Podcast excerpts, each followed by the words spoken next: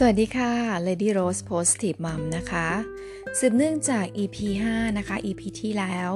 Rose ได้พูดถึงเรื่องของประโยชน์ที่มากมายมหาศาล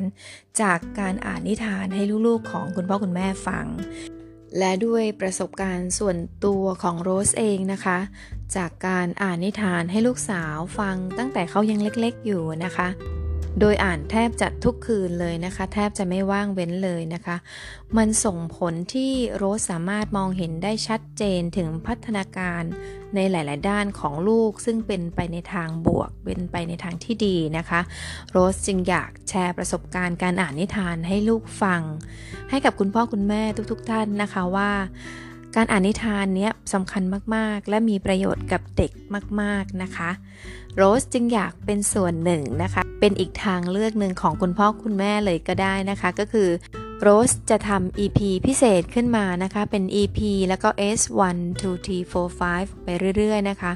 เป็นเรื่องของนิทานก่อนนอนให้เด็กๆฟังนะคะ เป็นอีกตัวช่วยหรือว่าเป็นทางเลือกหนึ่งของคุณพ่อคุณแม่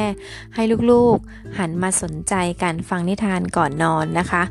แต่ถ้าจะให้ผลดีที่สุด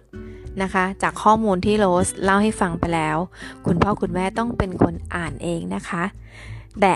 โรสอาจจะเป็นจุดเริ่มต้นให้เด็กๆ มาฟังนิทานที่โรสอ่านให้ฟังก่อนนะคะ แต่หลังจากนั้นคุณพ่อคุณแม่ต้องสารต่อเลยนะคะ เพราะว่าปฏิสัมพันธ์ หรือว่า